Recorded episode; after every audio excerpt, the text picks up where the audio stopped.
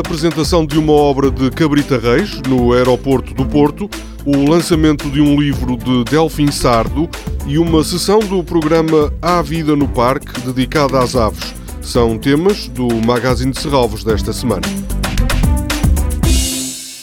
A partir de amanhã à tarde vai estar no hall de chegadas do aeroporto do Porto a obra A Lifetime, criada em 2011 por Cabrita Reis.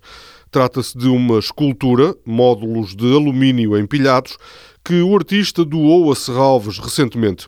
Nesta obra, o ato de construir está em destaque. Cabrita Reis já admitiu que, em escultura, o que lhe interessa é esse ato de construção que, na sua opinião, é o que mais define a humanidade. A apresentação da obra de Cabrita Reis, no aeroporto, resulta de uma parceria de Serralves com a ANA e está incluída no programa de divulgação do acervo da coleção de Serralves em diferentes locais. Cabrita Reis estará na apresentação amanhã às quatro da tarde no hall de chegadas do aeroporto do Porto.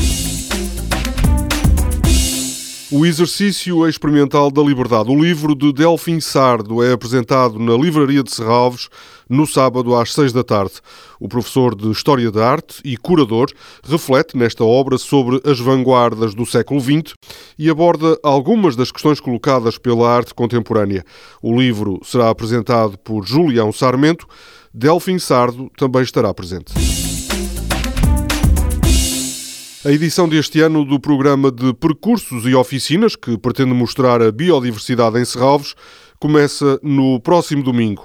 A primeira sessão é dedicada às aves. Pelo Parque de Serralves passam ao longo do ano perto de 60 espécies. Entre as mais conhecidas estão as andorinhas, os estorninhos, chapins e melros.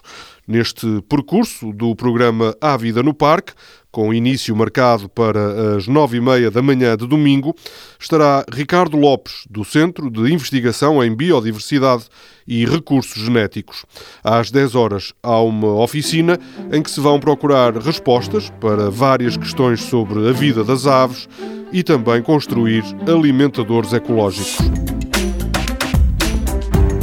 Toda a programação pode ser consultada em serralves.pt ou na página da Fundação no Facebook.